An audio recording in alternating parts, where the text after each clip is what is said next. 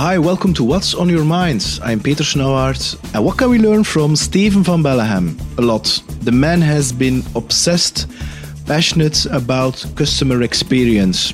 Why? You will discover that in our conversation. It's a beautiful conversation, and Steven is talking about stories you will not find anywhere else. Enjoy Steven van Belleghem. Bye bye. Welcome to What's on Your Mind with Peter Snauwaert. Every week, a guest talks about his or her story, and that story can inspire you to change your own. Here's Peter. Right. Good morning, Steven. Hey, Peter, how are you? I'm doing fine. How are you doing? I'm good. I'm good. It's a sunny morning in Belgium, so that, that always is a good start of the day, right? Yes, yes, it is. now, Steven, when I think about you, and I known you, I think around seven, eight, nine years ago when I saw you first speaking at an event in Brussels at uh, SecureLink. And when I think about Steve van I always think about two words, and they start with the K and the N. It's Knesselare and it's Knight Rider. and because in that presentation, I remember you were showing kids, and you were also showing, you were asking the question to the audience, who in the audience uh, knows Knesselare. And I was the only one raising my finger or my hands because at that time I was also living in Knesselare. We're practically neighbors mm -hmm. and I mm-hmm. still have a house there. Um, so um, now, before we, we start into the, the content uh, regarding your books, I want to go uh, ask you a, couple of uh, personal questions. I read an article this week where um, your parents apparently they had a shop they had a photography shop, if I'm correct. Yeah, yeah, they had a photography store in uh, in Maldegem, very close to Knesset. In Maldegem, that's where I grew up. Yeah, and you you grew up in Maldegem, eh? Yeah, yeah, that's right. Uh, okay. Now, um, you mentioned in that article that your your parents were passionate already then about customer ex, uh, uh, centricity, uh, the customer experience. Um, although that term didn't exist, do you know where that came from? Where they got it. You know, is I, it that Maldegem's mentality? is that that Bruges mentality? No, I, I, think it's a mentality of some of, of many people who are, who are running their own business, huh? and it's it's it's in details that you often can see the difference. It's a, it's um, it's like when you walk outside around your store and there's something dirty on the on the sidewalk or there's an, an empty mm-hmm. can of coke there if that's your store you're going to pick it up and you're going to you're going to remove it because you want people to have a, a good image of your organization. In larger organizations, many people would come in and would call someone and say, "Hey, there's a can outside. We we need to solve that, and let's mm. let's have a meeting about how we can avoid in the future that cans can be there." Whereas the small entrepreneur just thinks, "Let's solve the problem and then move on and and and let's go to the next one." And that's the mentality that that I really appreciate. Um, but it wasn't just you know the, the, the basic customer centricity mentality that they had. It was also pretty innovative in terms of marketing. I, I still remember the day that my dad was invited by Agfa, uh, one of the mm-hmm. large suppliers for a photography store back then. Um, for a seminar, and it was a seminar organized by the Vlerick Business School, and mm-hmm. he had a lecture there of Erik van Vooren. And Eric back then was one of the number one gurus in Europe in terms of direct marketing. So he inspired a group of, of photographers. And I still remember my dad came home and we had dinner and he was like, I just had the most amazing presentation ever from this guy. And he told me everything about it. I, I still remember some of the details.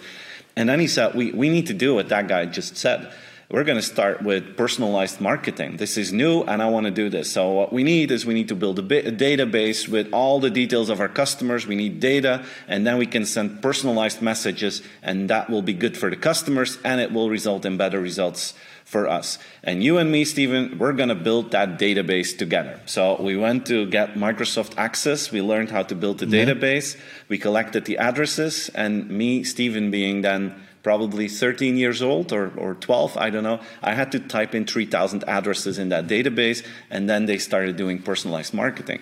But I'm talking about 1988 or something like this. Huh? The, most wow. companies weren't even thinking about it, but we were doing in our small store personalized marketing. So it, it, it was just part of who they were, and I was part of that story. I listened, I learned. When I could, I participated, and that was a really important uh, life lesson, I think. And uh, and you were 13. I mean, 88.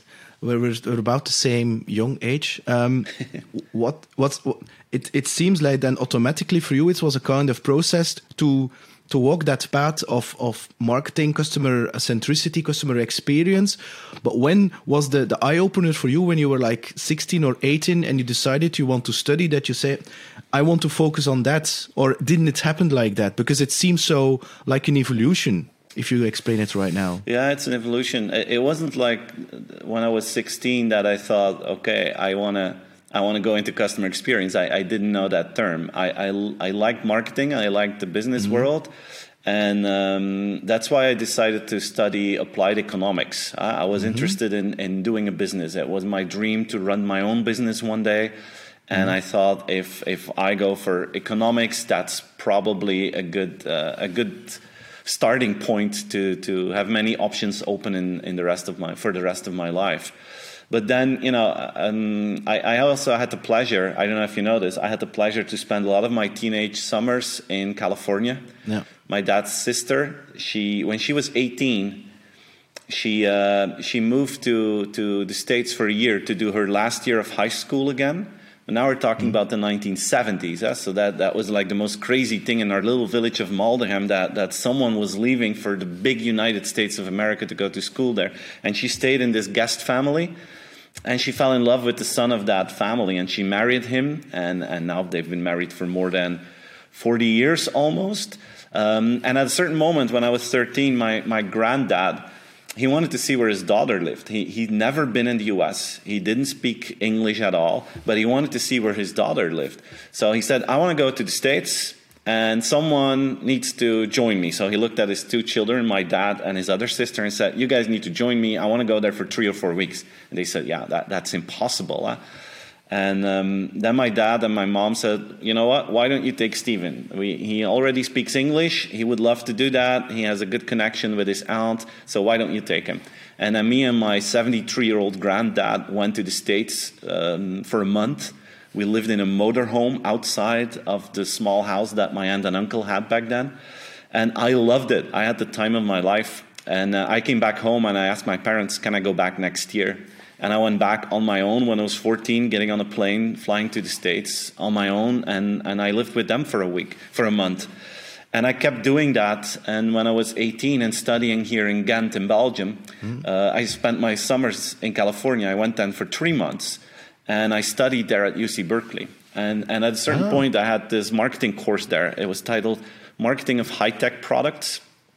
And then I got acquainted with the whole philosophy of Silicon Valley, and I, I went to many of those organizations, and that really, so that really inspired around, me.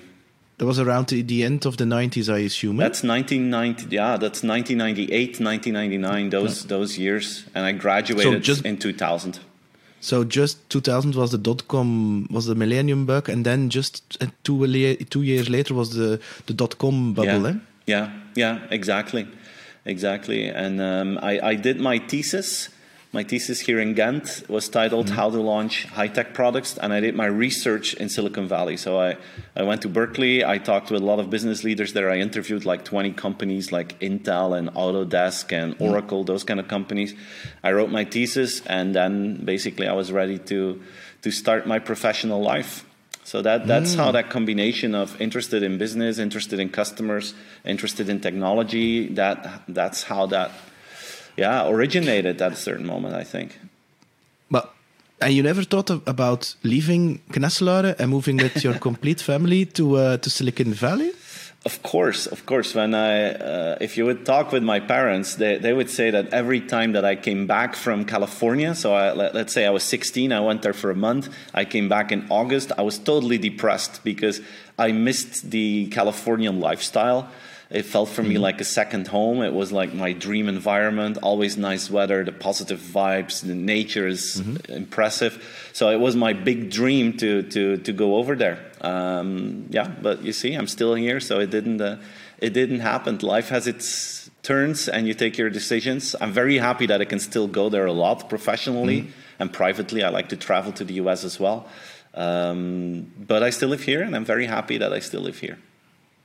Do you do you see a difference between the mentality um, like 20 no around 2000s and uh, for example now between the the belgian culture and I talking I'm talking here professionally it's about more mindset and then the, the US slash Silicon Valley based culture that we have more learned from them and are trying to inject that also a little bit that Silicon Valley mentality although keeping our same Belgian traditional values I think a lot have changed. Uh, the the whole philosophy around startups, uh, finding investors, thinking mm-hmm. a little bit bigger than than Flanders. I think we see that more today than we saw that 20 years ago. I mean, if if you look yeah. to companies like like Showpad, uh, if if you look mm-hmm. to a digital uh, agency like Intracto, where I'm part of, and there, there are more mm-hmm. examples. Think Collibra. Um, I mean, there there's so many companies now that are doing a great thing and that are that, that just started here in Belgium, and that that are becoming world references. That was something that we didn't have that much back then, uh, and I think that's that's a really good thing. Of course, it's not the same as Silicon Valley. There are many differences. It will never mm-hmm. be the same, but that that's not. I think the main focus part. I think the main focus part is that we have a lot of great people here, and that there's a lot of entrepreneurship I think we sometimes may even think a little bit bigger, bigger but I think we, we went quite a way so far. Yeah, the, the, the thing is, at that time, around 2002, I worked for a startup which was not called a startup. And Frank Maene, of then working at Big Bang Ventures, just came from Silicon Valley. And we had to open an office in the US, um, hired an, uh, a gray old man, call him CEO and then the people in the US would think this is uh, invented here because the first times we we tried to sell the company to a big software company in the US, it was like it's not invented here, and we even were associated with the whole. Um, what's it called? The, the language in in Yper, um, so, Lernout & Hauspie. Yeah, because it had that Flanders very negative. Valley yeah, had that very negative vibe about technology. So, but nowadays you can have an office in Belgium and and and sell your software in the US. Now, um, going back to the marketing thing, I mean, when I studied, I also studied economics. I remember then things like Kotler and Drucker, and um, I still remember that marketing for me, and it's a generalization, of course, it had that shouting. We are the biggest, we are beautiful, we are shiny, you need us uh, type of thing. Whereas you for me, you're like uh, you will laugh with this. Eh? You're like a preacher. You're like you're like the shaman of um, of customer centricity, and there lies a very making the world a better place behind it. Um, there's a very purposeful thing. I mean, at that time, that was rather conflicting. I assume what you saw in marketing, or did that already then exist? It's if, if you look to how we studied marketing, you're absolutely right. That was about the four P's and about uh, segmentation, targeting, positioning, and and most people that went into marketing eventually ended up in the marketing communication area. And there's still yeah. a lot of people out there that think that marketing is the same as marketing communication, whereas in my opinion, that's only a small part of it. Uh, I, I think every every time that you touch the market, every time you do something, every time you say something, you're doing marketing. Uh, whether that's making a product, advertising, or dumping a lot of shit in the river, that's also your marketing, basically. And people underestimate that. They think we have marketing, that's the message that we share, we have that under control, and then we can do whatever we want. I'm still surprised that you have people that don't get it, that everything is linked and connected. Um, and it's still a challenge, if you ask me. Uh, j- just look at the CEOs of Belgian companies or international mm-hmm. companies. How many of them have a marketing background? It's very, very limited. Most of them have a financial background or an engineering background, but the number mm-hmm. of people that really understand marketing at the top of an organization is pretty limited. Uh, and you have, of course, CEOs that have that naturally and that understand that perfectly and that are doing a great job. But still, at the top of an organization, there's still too many people that see marketing as uh, the communication part of the business, and I think that's. Uh, yeah, that, that's not how it goes anymore, especially now with PR being so Im- important, especially with social media, especially with how people look at sustainability today. So there's so many things happening that you need to be very careful and very strict with how you manage your brand. And that's still underestimated, if you ask me. Yeah, but I mean, you work for Intracto, I work for Dropsolid, so it's in a similar space. I mean, what I see thanks to COVID is that um, the marketing thing used to be in the marketing department, but due to COVID and people were like, "Whoa, where are my where is my business?" and things like that. I think now the the marketing thing is becoming really a CEO thing. He's really involved and he wants to know what's going on and what, of course, what be the results of his investments. And I see there, a, um, yeah, a, a change. I wouldn't say everywhere, but I mean, yeah, it's true. Do you see that also? Yeah, yeah, I I, I agree. Uh, a lot of the underlying trends that were already happening before COVID got into an acceleration and are now top of mind. Um, better service, um, yeah, better communication, better products. Think about uh, society. So all these things are popping up, and everyone is like, okay, this is becoming really, really urgent. If you if you don't get it now, I mean, you you were asleep for the last. Uh, couple of months. So I, I see the same movement. I see the same, move, same movement. Now we're going to come one of uh, my um, how do you say that my passion, my uh, my stock parties, which is I share with you. And you have uh, I've seen yesterday your keynote about uh, customer centricity in a B two B environment, and this is, I mean, you mentioned Oracle, you mentioned uh, Agfa.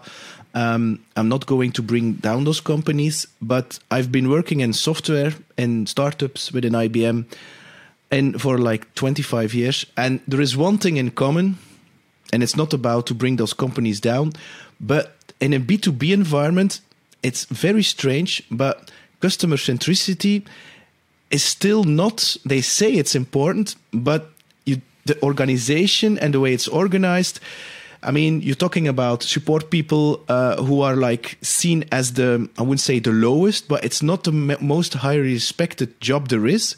I mean, why can't, what's wrong with the B2B world and how, I mean, how can we change that? I mean, should we um, change, start from the CEO? How can we make the, also the B2B world, maybe also, and just talking about technology, how can we change that to a more, I mean, happy um, happy customers. I had the same question with your partner Leslie uh, from Hello Customer last week because I said I'm speaking to Steven. Leslie, help me. what can I do? Because I don't know anymore. I mean, should we focus on uh, a new CEO, the culture, start from the management, starting by employee employee centricity? Where do we start? It's it's a crazy thing. I, I'm still surprised, just like you, Peter, that when I give a presentation and it's not specifically about B2B, that the number one question is still, yeah, but is that also important in B2B uh, customer centricity? And and it's it's such a crazy thing. And you know, the, the truth is also every company that you work with, they believe that they are very customer centric. It's like it's like in traffic. Everyone that you meet is convinced that they are the best driver in the country. Uh, but and and it's it's it's the same in B two B, and I still have the feeling that many B two B people have the feeling that B two B stands for boring to boring, that you need to be extremely serious because you're in a business mm. market. Mm-hmm. I, I, totally disagree. I, have worked my entire life in B2B, in B2B services. And yep. I still remember I, I, worked 12 years at InSites Consulting, and we were a mm-hmm. B2, we were a B2B marketing research company, right? And back then, we, our frustration was that market research was seen as the most dull industry with a lot of dust on top of it, with boring people that worked there. And the people in the advertising agencies, those were the cool kids and they could do whatever they wanted. But we had to be serious because we were talking about marketing research. And at a certain moment, we decided to change that. And our purpose was to make the marketing, marketing research industry a cool industry. That was our purpose in life, not just our company, but the entire industry. And now we start to think, how, what, what, do we need to change? How, what do we need to remove? What do we need to add? And, and that created a mindset that we started to do our presentations different than others. The way that we were dressed was different than others. Our events were more fun and wilder than all the others in the industry. And suddenly, our competitors were like, hey, they, they, get away with it and they're actually growing. People like them more because of that. And we created mm-hmm. fun and entertainment in a B2B world, and our customers just cheered up, and we were the fastest growing player in the market. And I think that this is something that a lot of B2B players underestimate that you're dealing with humans that just want to have They want to have high quality, of course, but they also want to have fun. They want to have an easy relationship. They want to have strong mm. human relationship. Mm. And we underestimate that. They make it so boring. And at the same time, they believe that the only thing that matters is the quality of the product. Uh, yep. and and I don't I have nothing against engineers uh, to make that clear. Some of my best friends are engineers, but they believe if you have technical supremacy that you get away with all the other things and that product leadership is like the only thing that matters whereas i'm convinced that in b2b markets if you make your interactions 10 or 20% more convenient more fun easier than the others in the market you're going to win extra because of that and yeah. yeah. some get it, but you're absolutely right. It's still sometimes difficult to convince uh, some of those more conservative people in those markets. I agree. And I think also there is another monster, and it's a it's a delicate one. I'm going to say. I mean, I'm going to uh, use an analogy. I mean, if you want to become a millionaire, you cannot focus on the money. If you want to be happy, do not focus on the happiness search for a kind of a purpose or a mission in life, and as side effect, you will become happy. If you want to become a millionaire, um, start serving other people by giving and helping them. And as a side effect, people will throw money at you. And therefore, the same with customers, uh, sorry, with companies, if you focus on and have a very hard discussions with a lot of people about that. Eh? I mean, they talk about on the outside like a golden uh, line, like uh, customer centricity and the customer and our people are our biggest assets, and they only talk about that that that abbreviation EBITDA, EBITDA, EBITDA, and shareholder value, and I saw it over and over and over again, and so they install KPIs to measure on on on on and everywhere, eh? and it's always about billability. Uh, you know it. Eh? It's it's the same, and I assume with Intracto also uh, billability and EBITDA.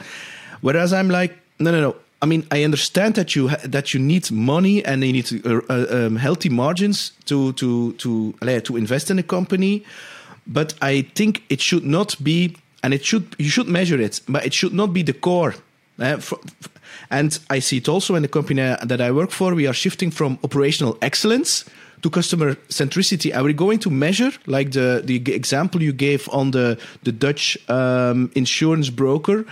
Where they're going to measure everything on customer centricity. And I know it's a bet, and I, I feel a lot of resistance of people internally. And I'm not, not talking about management, but also operational people, developers. Like, should we talk to a customer? Why? I mean, because they are paying your wages, for example. And and I also believe that we also have to change that um, view on EBITDA. So it's not only engineering, because I fully agree, it's it's like having the best technical product, but it's also changing the way we measure things. Mm-hmm. Yeah, I, I agree with that, and and of course I. I I'm also a fan of, of having profitable organizations and, and to measure those results. Of course, we, we need that. And as you say, that's that's what you need to, to stay healthy and to, to grow further.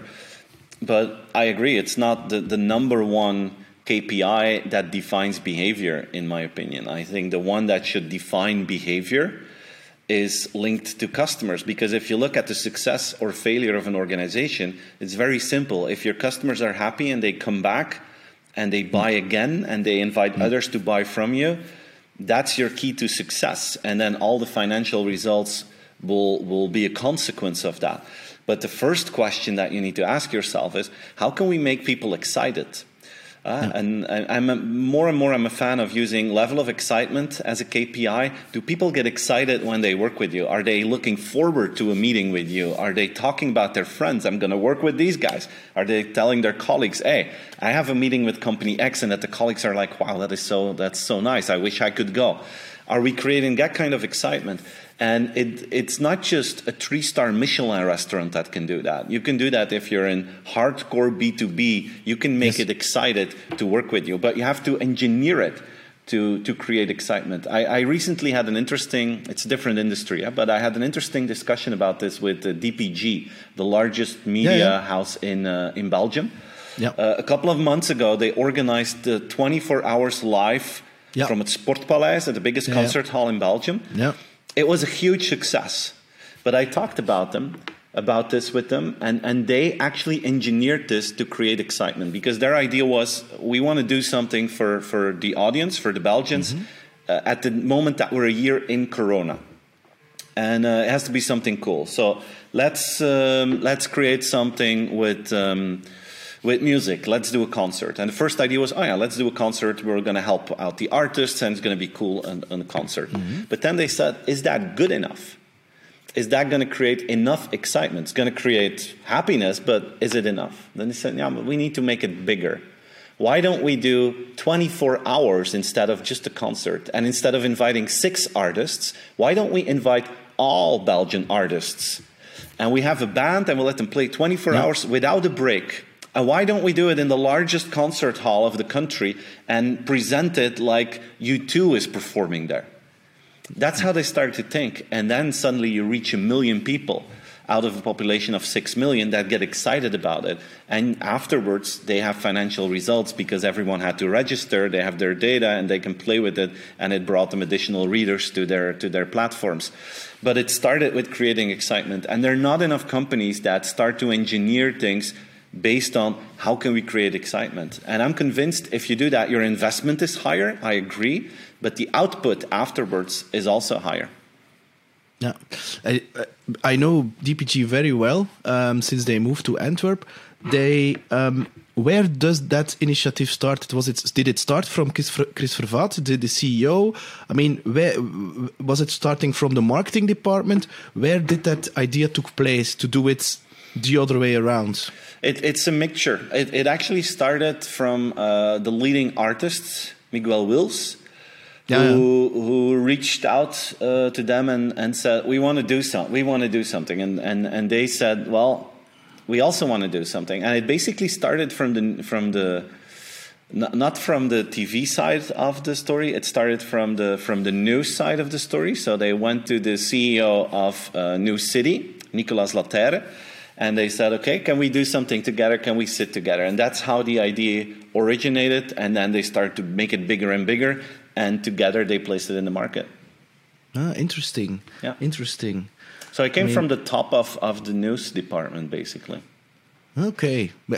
Okay, that's an that's an interesting one. Yeah. Now, I mean, coming coming back to the to the B two B thing. Um, if you want to change a company, I mean, and back in the days when I working for was working for a startup, I mean, we had no excuse to make our customers super duper happy because the product was like version one, something like that. So you had to jump and make sure they had extraordinary service because all the other typical bigger vendors, yeah, there were, you were a number and things like that. And um, I still remember today when Proximus called me uh, and I said, Look, we have been bought by Veritas, Symantec. And they're like, oh, And now we're going to buy your software. And like, why? I mean, it's going to be four times more expensive and customer success, sorry, is going to suck. Yeah, but it's it's it's now a corporate and it's make it's now serious business. Okay, okay. And I didn't yeah, my word's not even called and it was already there. Yeah, Peter, but the support is not working. Yeah, but I don't know where the support is because they bought a company and it's scattered somewhere. So I don't know. I cannot help you anymore. I'm very sorry, but you you didn't want to buy uh, when when when you you had access to the engineers and uh, to to great extra, extraordinary uh, support in a company today. What advice would you give? You say. Um, look, management, you have to be customer centric. It needs to be yeah, within your values, and you should hire people having that customer centric attitude. That's at least what I do. Eh? I mean, I don't look at the skills anymore. Of course, they have to know something, but they have to have hosting and they have to have like a really deep fulfillment of helping another person having that typical customer centricity. That's why I asked the question what gives you energy? And if they say uh, money or something else, I'm like, hmm, okay. But how do you? How what what advice would you give if a CEO asks you that? Well, um, I, I, I agree that if you have a culture that is really customer centric, that you can hire people that fit into that. Mm-hmm. If you have a culture that is not customer centric, mm-hmm. that will not help. Uh, it's like a soccer player that is playing fantastically in Team A, and then they're moving mm-hmm. to team B, and it seems like they cannot play football anymore. Is that the fault of that soccer player, or is that because of the context in which that guy needs to work? I'm convinced that the context in which you arrive plays a bigger role than your own identity and your own personality.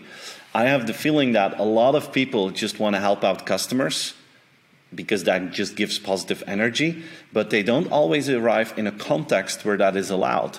So I, I, I, I look for 85% to senior leadership. If, if they feel that their organization is not customer centric, it's usually their mistake. They think that they're sending signals of that people should be customer centric, but they're probably saying and doing small things that, yeah, makes uh, their employees don't believe them anymore. I've, I've yeah. seen this several times. So it starts with the top. And what I recommend every organization to do is to make sure that as many people as possible get direct feedback from the end user and not in a report. Not like, okay, 75% of our customers are happy. Not, not that kind of thing. But really mm. talking with a customer and not just listening in in the contact center but you as an individual talking to the customer. Like imagine if you have a company with 1000 people. What if those 1000 people would spend 10 minutes a week just 10 minutes a week and make a phone call with a customer to talk about their experiences their expectations what they liked what they disliked? Just 10 minutes. You and me we're on the phone. Imagine what that would do with your feeling of empathy your level of detail of understanding what people want and don't want.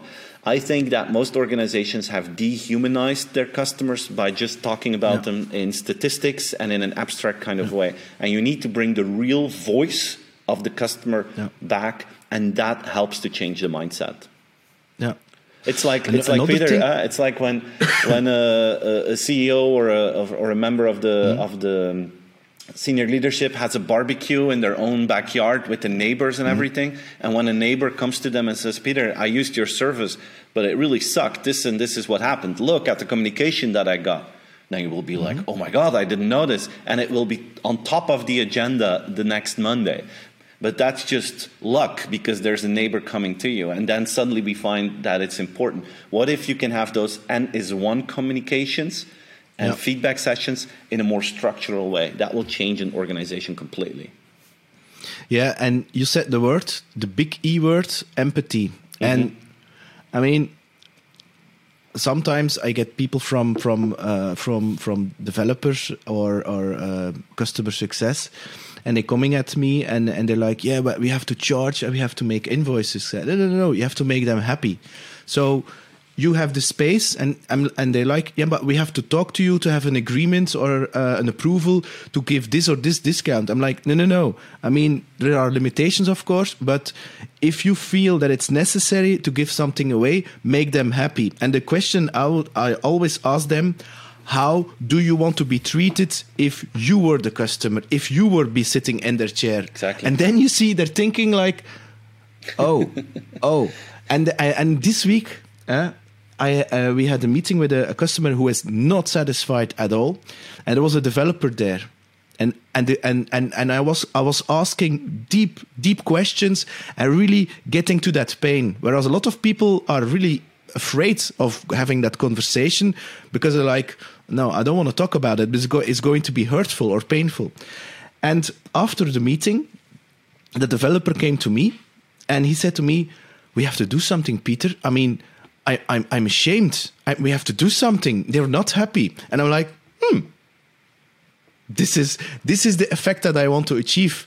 And seeing people, especially technical people, having that mindset shift and really experience them themselves instead of having some kind of first line help desk and then getting information through internal people it's it's not having the same effect. It's also what Leslie said eh, about NPS. Where, where, NPS, how do you measure NP, NPS? And like three or four quarters ago, eh, I, I showed a picture of a NPS. We're like seven point two or whatever, eh, and people are standing like a cow in the yeah somewhere standing there like yeah it's a it's a 7.2 yeah okay but it doesn't say anything and it doesn't touch their hearts it's it's it's it's it says something to their head but it's not like yeah, okay, but what should we do now? I mean, so it's also it's also that is that really bringing try to bring the your people together mm-hmm. with with customers and and also accepting that maybe they are not trained in communication so they will say sometimes what you have with technical people they're going to be so blunt honest yeah that um, that maybe they're they're crossing some kind of border but i'm okay with that. As long as it's authentic i mean it is what it is and then they feel it and also the customer feels it and then the customer feels appreciated and he feels not like a number but he feels important even when the communication is not perfect. Yeah yeah uh, I, I agree and, and i also agree with the analysis that leslie made about nps it's very abstract. Again it's dehumanizing and if people say we want to grow from 7 to 15 large majority of the group will think whatever um, good luck with that you um, theoretical kind of guys. I think it makes a lot more sense when you say, look, these are the kind of quotes that we're getting today. Uh, people are saying these are good things, these are bad things. What we want next year is to have quotes like this. This is what we're going to dream of. Like, we had the best possible service, something went wrong, but, you know, person A really helped out personally, even in the weekend at 7 o'clock in the morning, we got help. Those are the kind of quotes that we want to see. And as a result, then that net promoter score will be 15. But if you say we want to grow from 7 to 15, nobody has an idea about their role in that. How can they contribute to a higher NPS? The higher NPS is the result of a bunch of people that do an extraordinary job. But you have to have those one on one conversations with everyone so that they perfectly, crystal clear, know how can we contribute to that result and and now there's a complete disconnect with with a lot of people in the organization. But you, you say so they have to know um, how to connect with customers. Um, can you, you you cannot put it into processes? I mean, it's it's like, isn't doesn't it all start with empathy? It's isn't it? I mean, how do you want to be treated? And it's it's like imagine you are in a barbecue and there is a neighbor coming and he's using your product or service and saying uh, uh, i'm not happy look at this and then you will of course fix it or trying to let other people fix uh, the problem um, can you really put it into actions? Isn't it more like you said it's like more like as a leadership team you set the example you engage with customers and so you give them the example? Because I I don't think I, I don't know can you put it into processes? Uh, of course you can change the KPIs if you I, I really believe that if you change the how you're being measured I mean, you can say I'm customer centric, but if you're going to evaluate evaluate your people or teams just based on EBITDA or, or billability percentage, percentage, I mean, it's not going to change behavior. No, I, I, think it's a combination of a number of things. You, you, you need processes for some parts of the business, um, mm-hmm. but that's a foundation. That's not how you make people feel happy. It's just avoiding mistakes. Uh, next to that, it's an attitude um, that you expect from people. But I think you need to communicate in a very clear way what you expect. And, and I always work with three very simple um, yeah, it's not a checklist, but questions to ask organizations if they're ready for that. And the 1st mm-hmm. question I always ask is how do you behave or how do you want your team to behave when there's an opposing interest? Uh, because it's easy if you buy something that we're friendly and that we're excited and that we do something extra. But what if there's an opposing interest? What if you're a bank and you know that 1% of your customers has a sleeping account and they pay an annual fee for that sleeping account, but they haven't been using it for seven years. How do you deal with that? Do you let them sleep and you're silent about it to take the easy money? Or do you reach out to them and say, hey, this is what we had here, Peter, this is an issue, you should stop the account? We, we don't want you to waste any more money. Or do you go back and say, Peter, you've been paying us for seven years and you didn't get any value, we're going to refund that to you? Those are three different scenarios in an opposing interest. How do you react and the kind of decision that you make there as senior leadership will show your customers how you're in the game. Uh, if you're only focused on short term results, you will say, let them yep. sleep. Yep. If you're in between, you're going to be like, well, you know what, let's call them and let's stop it. If you're really customer centric, you say, hey, you paid us five euros a year for zero service, we're going to refund that. That's the only fair thing that we can do. That's extreme customer centricity. And that will show your customers, your employees, what you mean with that. The second one is if a mistake happens, how do you want people to behave? Do you want them first to find out who made the mistake? Was it you or was it the client? Eh, because sometimes the yeah. client can make a mistake. Are we going to figure that one out first? Or do you tell your team just it doesn't matter who made the mistake, just fix it first, make sure that that customer is helped, and afterwards we can look for ways how to avoid that in the future. But don't let the customer wait and don't blame the customer. Just no. solve it and then you have a conversation. Two different scenarios will prove if you're customer centric or not. And the third one is how far is the empowerment going from for your teams? Uh, how far can they go to make a decision themselves? And, and I believe that you need to create a playing field for your, for your employees. You need to tell them, look, if something goes wrong, this is how far you can go. And within those boundaries, it's your decision. Just know that we want you to solve it. That's your decision. If it goes beyond that, when it's something really serious, come to us, and then we're going to talk about it. Uh, one, one of the examples that does that in a fantastic way is the Ritz Carlton Hotel. Mm-hmm. They tell all their employees you can solve issues up to 2,000 US dollars mm-hmm. without asking for permission of the management.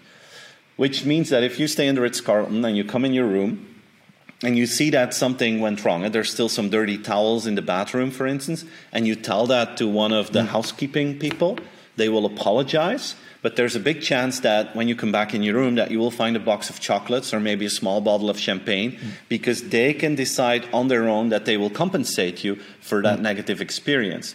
They will not give you the $2,000 because they know that's mm. out of line but it gives them a playing field and they know within those boundaries we are allowed to do everything we think is necessary to make that customer happy.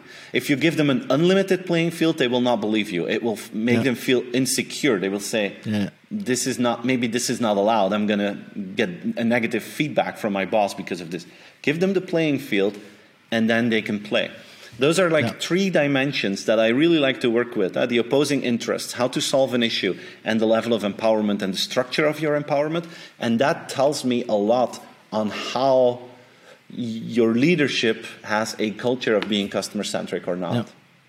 Yeah, I give. I, I, am going to help you and give you give you a B two B example that you cool. may maybe are not aware of is you know Amazon Web Services is the is the technology stack of Amazon, and they have like uh, Azure from Microsoft, the cloud stack, and I worked with both of them. And uh, Amazon, they, their employees are like customer obsessive, obsessive. That's what they call it. Okay. This means that when you um, are an engineer, you take your Visa card and you say, I want to try out the, the AWS uh, web services, so the cloud. It's quite simple. Eh? You can you can like uh, do some kind of trial, like a month or something, and um, but you need a Visa card. Hmm? Uh, although you will be, you don't pay anything the first month, so you create an account. You're going to test, and you do the same with Microsoft. Okay, now, um, and it, this is real life what happened. Eh? And um, you do the test, but you forgot to turn off the trial. So these systems automatically start charging you for the the the, the, the storage or whatever the, the, the technology that you are using, and um, they will send you an invoice if you go to Amazon Web Services and you say, look, I made a mistake. That wasn't the plan. I just wanted to evaluate because my management asked me to evaluate your cloud stack. Um, they will say, not a problem at all. We give you a refund. If you go to Microsoft, they say, sorry. Too late. Too late. and it's and it's and it's really real. I saw it with my own eyes. And maybe they've changed it. I don't know, uh, Microsoft, but it's really in that subtle differences. Yeah, and it, I it, and it I, and I think the mentality of an organization. Eh? And and I have that conversation with a lot of yeah maybe CEOs. I remember situation where where Medialaan, so the the, the previous uh, DPG, and uh, and the Persgroep, and they were buying hiring servers servers capacity, but I discovered they were not using it. So I said to them, You are not using these servers. Why don't you turn them down of off and we stop charging them? And they're like, Peter, are you now, say, uh, now saying that you're going to lower the invoice to us? Yes. Okay. And they were like shocked. and so internally, like, Peter, what are you doing? I said, no, but they're not using it. Why, why, why should we charge them? Mm-hmm. Yeah, but we're giving away money. No, we're not giving away money because they're not using it. Yeah, Peter, but we cannot do that and blah, blah, blah. And they say, we're going to do it. Of course, a couple of years later, because they remembered that, they are buying servers capacity, allez, in huge volumes just because of that. But I always have to convince certain management members because it's like, yeah, but that's not sales. Yes, it is sales. It's an experience mm-hmm. because you're giving them what they need and what, what value, not because they are going to charge something that they don't use. Yep. And it's that mentality that I see. And it doesn't matter if it's in Belgium or in the US, it's it's all over the globe that needs to change, in my personal opinion. Yeah, I, I, I love that. Uh, it's it, it's all a matter of building trust and asking yourself, how would you feel if you've been paying for years a lot of money for something that you haven't been using? I mean, you, that that's a reason to be, become really upset with an organization. And if then afterwards they say, hey, you should have noticed it, and we're not going to tell you, and no, you're not getting your money back. Look at the contract. I mean, then you feel so betrayed that's the end of the relationship. Yeah, it's, it's and, building and, trust, huh? Yeah, and in addition to that, I'm going to share you one of the biggest sales techniques there is. It's so simple, but a lot of people think they they do eh, marketing technology and marketing automation and personalization, and this technology is fantastic, eh, because I sell sell that kind of stuff. but for me, the best way to getting leads is word of mouth. It's really about it's really about creating some kind of pool philosophy is where you are going to experience is going to and it starts with intention where you're going to in a conversation and you say look here I'm not here that you like me, but I'm here to respect and I want to create value for you.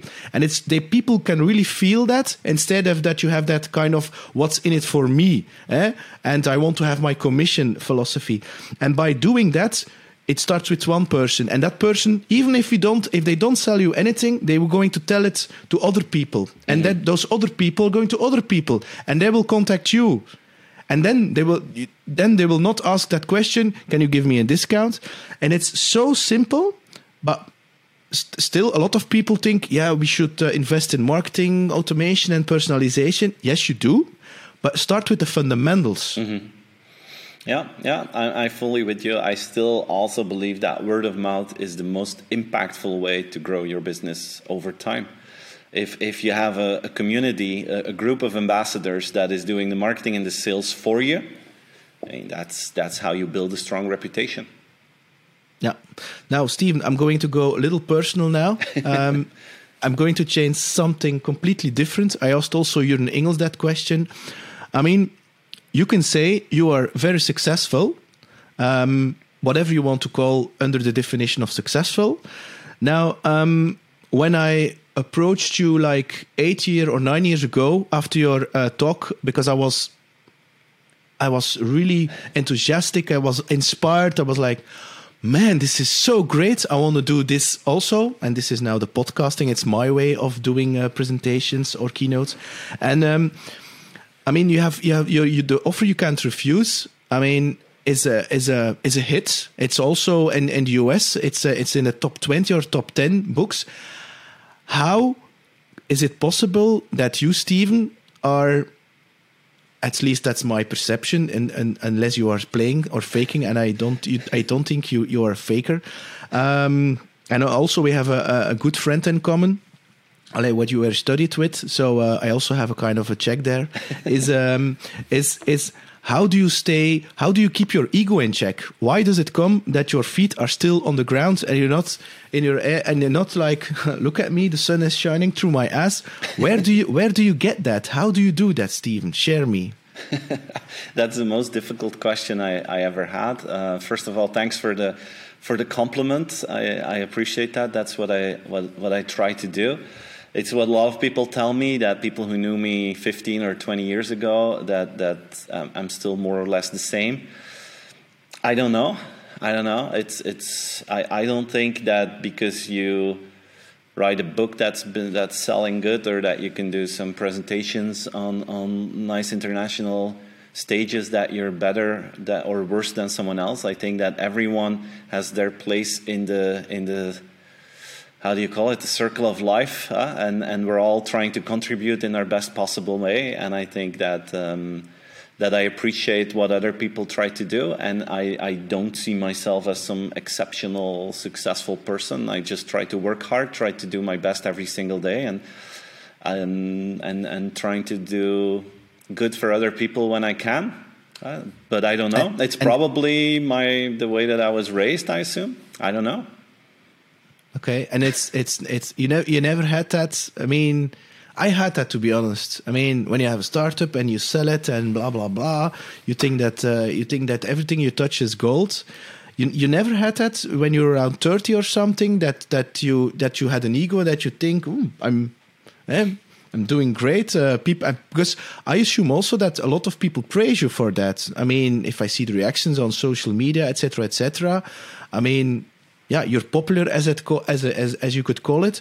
I mean, or is it because I also knew, know is that when I was living in Knesselare and I went to the um, uh, Geert de Grote with his uh, store of yeah. um, what is it? He, he, sells and, cigarettes and yeah. yeah. and things like that, and um, and and I also uh, got invitations that in the local pub or restaurants, you sometimes you give a kind of a uh, presentation for free. Yeah, yeah, I did that a couple of times. The, yeah, the same. I think it's, it's it's like similar to the keynote that you're giving, but I mean a little adapted.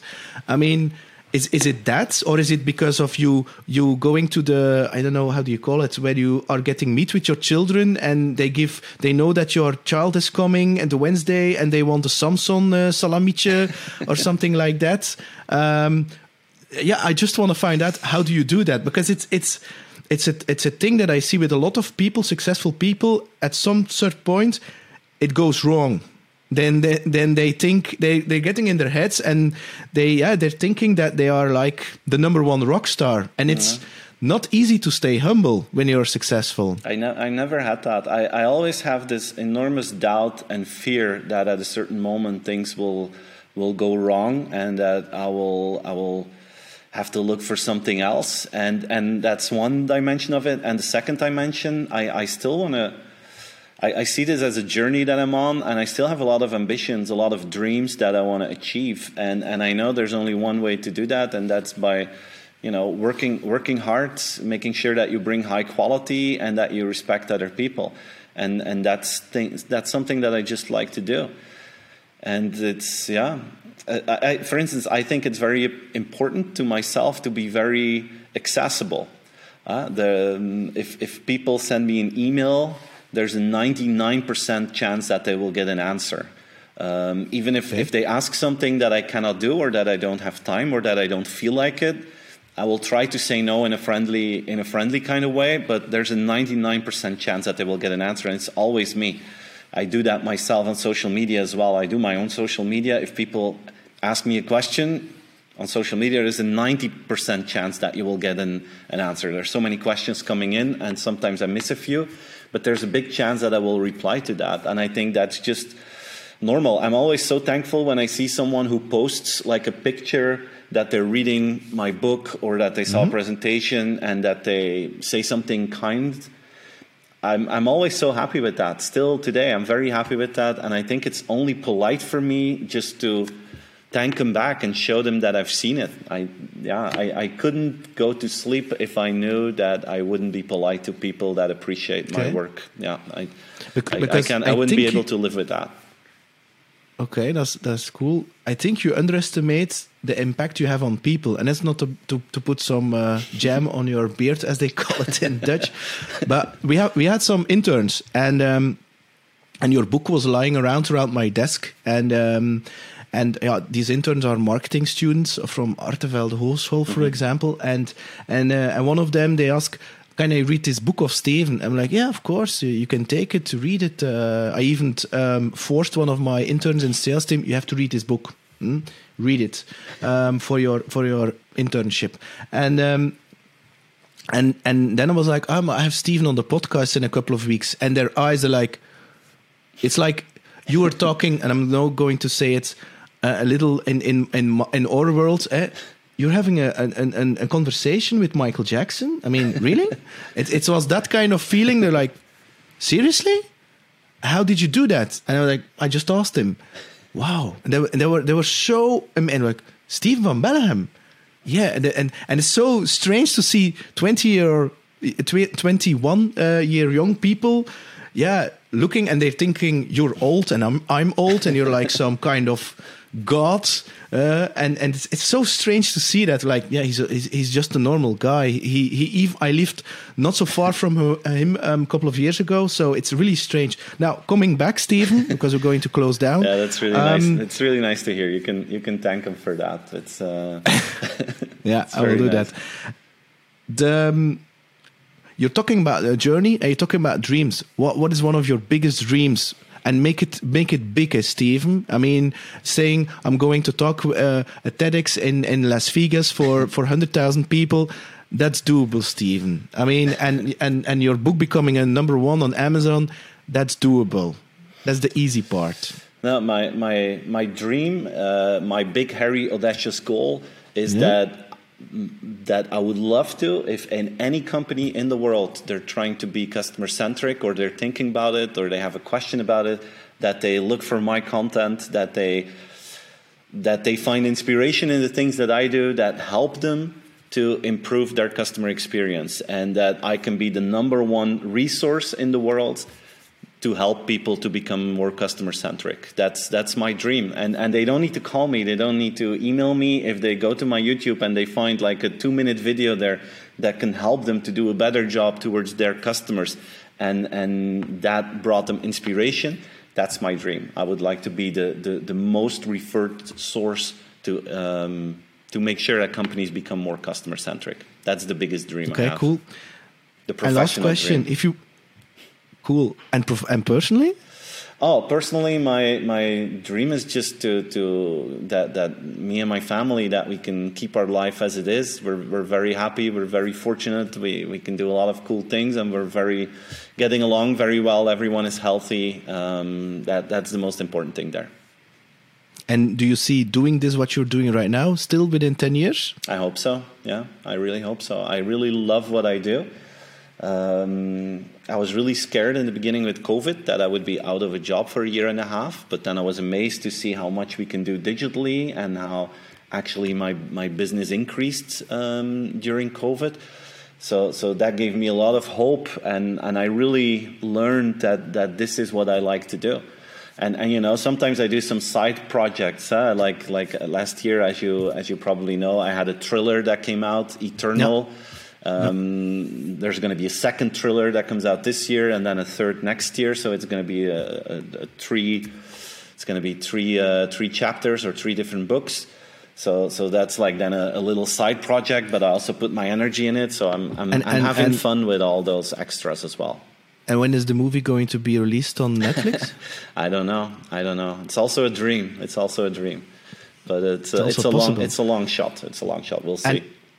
And if you go back in time and you take a DeLorean and you would meet Steven when he's entering at 18 years young with a pincher in his hand and he's standing in front of uh, of the of the Ola in the and going to the university in Ghent, what kind of advice would you give him?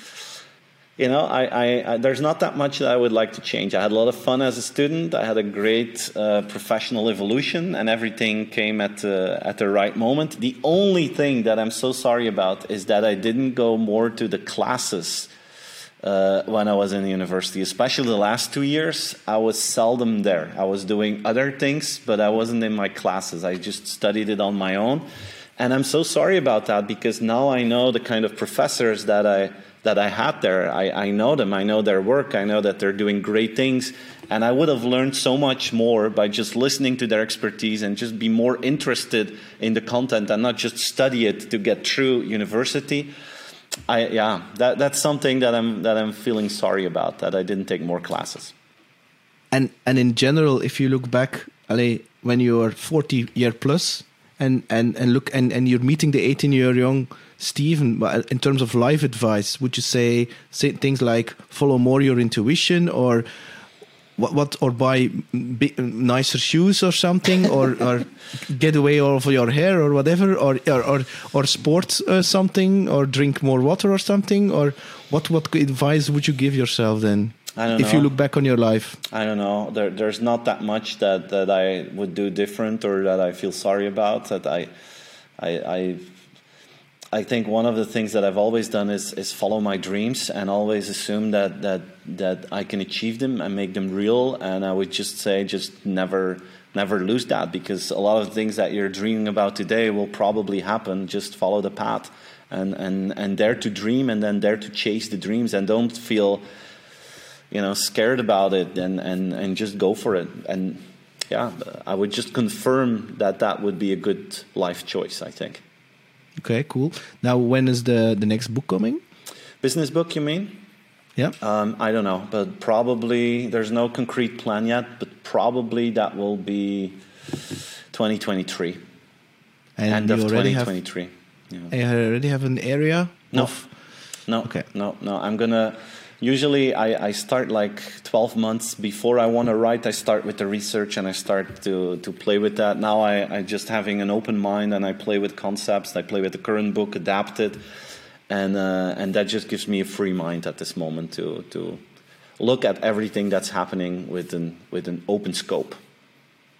The the thing that I find surprising is that when I read your book um, years ago, uh, when human becomes digital, that's the correct when, title. eh? Digital becomes human. digital becomes human. Sorry, Yeah. is that I thought this book is going to be old, um, like in 2021, but it isn't. No. I mean, the still prince. Okay, the examples, but the principles there are still applicable today, and I think they will last the how do you say that the test of time. I agree. I think if there's one book out of the five that I've written that will always be relevant, and it's when digital becomes human. And, and it came out in 2014, so it's seven years ago.